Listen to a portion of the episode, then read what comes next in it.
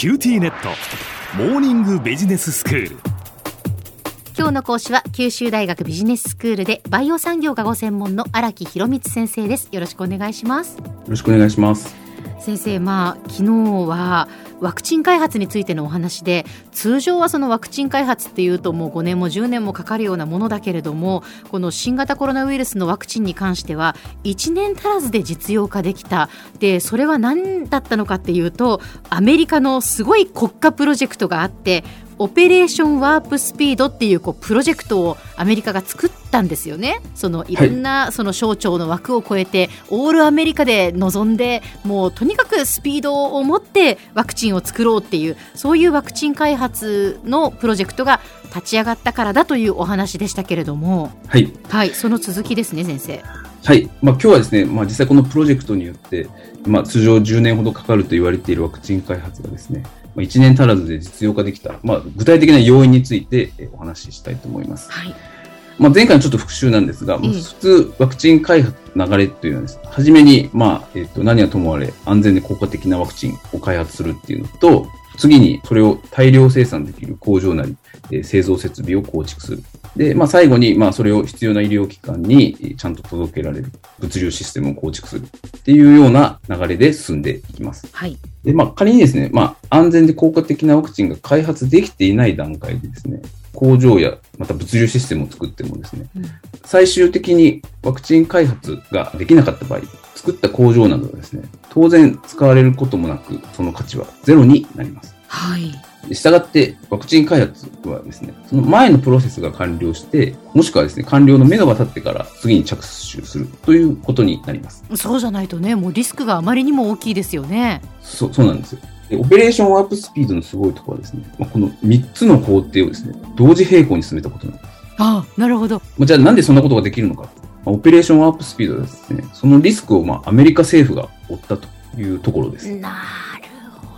なので、まあ、安全性や効果の試験をまあ省略したわけでもなくて、まあ、通常の厳しい基準の知見であったり、臨床試験を進めながら、まあ、同時にそのワクチンを大量生産する設備の構築や、まあ、それを全米に届ける物流システムの構築を、まあ、並行で進めていったわけです。なので、安全で効果的なワクチンが完成した時にはですね、もうそれを大量に製造して全米に届ける手はず、整っていた。というわけです。うん、ああ、そういうことなんですね。まあ、そういう意味では FDA ですね、まあ、そのワクチンの治験を承認する期間もですね、非常に厳しく、試験によっては途中で中断したりさせたりしたこともあったんで、えー、まあ、それもあの踏まえてちゃんと省略せずに、えっと、プロセスを踏んでいったということです。はい。まあ、あと、こんだけ短期間でできた理由としてですね、うん、まあ、普通ワクチンの開発ですね、さっき言ったその治験と言われる安全性、有効性を試験するテストが行われるんですが、まあ、この治験参加者を集めるのがですね、まあ、なかなか大きな労力で、まあ、時間とお金がかかります。まあ、ただ、まあ、ことはですね、まあ、世界中で感染が爆発的に広がっているパンデミックということもあってですね、まあ、ワクチン自体がまあ全世界から待ち望生まれたものであって、まあ、その開発のために多くの方がボランティアで治験に参加してくれたということが、うん、まあ、開発期間を短縮できた要因にも挙げられます。なるほど。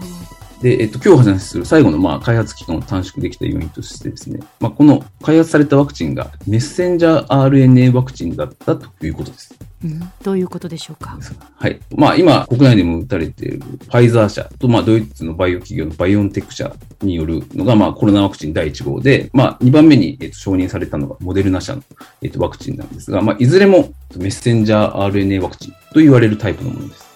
メッセンジャー RNA ワクチンというのはですね、まあ、簡単に言えば、ウイルスの遺伝情報ですね。まあ、人も同じような遺伝情報をあのみんな持ってるんですが、まあ、A と T と G と C っていう、まあ、4つの塩基の、えー、と文字列で構成されているものなんですが、はい、このウイルスの遺伝情報である RNA という物質をですね、人に接種をして、接種されたこの RNA が人の体の中で、体内でですね、コロナウイルス用のに似たタンパク質を作って、まあ、そのできたタンパク質に対して、まあ、その人間の免疫応答が作動して、最終的に抗体が産生されるという流れのものです。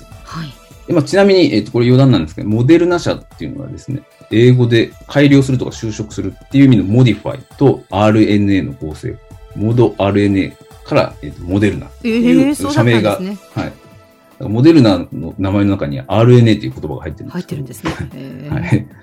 でまあ、このメッセンジャー RNA ワクチンはですね、まあ、これまでのワクチンと違って、まあ、開発や、えー、と製造工程のスピード化が、まあ、最大の特徴です。まあ、標的とする、まあ、遺伝子の遺伝情報、データですね、配列が分かればですね、ワクチンの設計ができます。うん、で実際に、えっ、ー、と、2020年1月にですね、新型コロナウイルスの、まあ、全遺伝情報をですね、研究機関で調べて、それがまあ全世界に公開されました。で、モデルナ社はですね、なんとその48時間後にですね、ワクチンを設計してですね、実際それをもとに工場でワクチンを製造して、まあ、およそ2ヶ月後の3月にですね、なんと臨床試験を始めているんですね。すごいスピードですね。もう驚異的なスピードです。まあ、メッセンジャー RNA ワクチンのタイプだからまあできたと。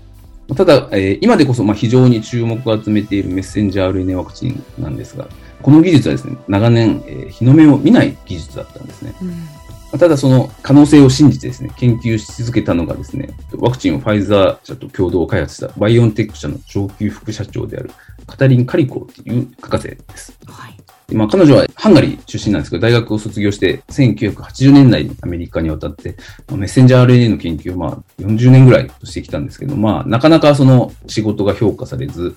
研究費も獲得できなかったり、大学での職が降格になったりと、研究生活はまあ苦難の連続だったんです。ええー、そうでしたか。ただ、彼女が長年行ってきたこのメッセンジャー RNA の研究成果がですね、まあ、今回のワクチン開発にまあ大きく貢献しています。まあ、モデルナ社もメッセンジャー RNA ワクチンなんですけど、カリコ博士はバイオンテック社の、えー、と人間なんですが、モデルナ社もですね、彼女の技術をもとに立ち上げられた企業ですから、まあ、2つのメッセンジャー RNA ワクチンは、えー、彼女の研究成果がベースになっています。すごいですね。すごいです。では先生、今日のまとめをお願いします。はい、えー、 Operation Warp Speed により、1年足らずで新型コロナウイルスワクチンの実用化が実現できました。実現できた要因としては、アメリカ政府がリスクを負ってワクチンの開発、製造、物流を同時並行で行ったこと、世界的なパンデミックだったために治験参加者を集めるのに苦労しなかったこと、そして長い間日の目を見なかったメッセンジャー RNA の研究40年以上その可能性を信じて研究を続けてきた一人の女性研究者の存在が挙げられます。今日の講師は九州大学ビジネススクールでバイオ産業がご専門の荒木博光先生でした。どうもありがとうございました。ありがとうございました。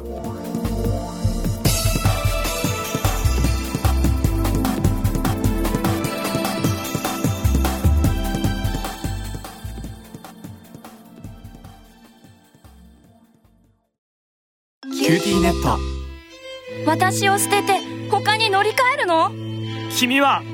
僕には高嶺の花すぎたんだ。それに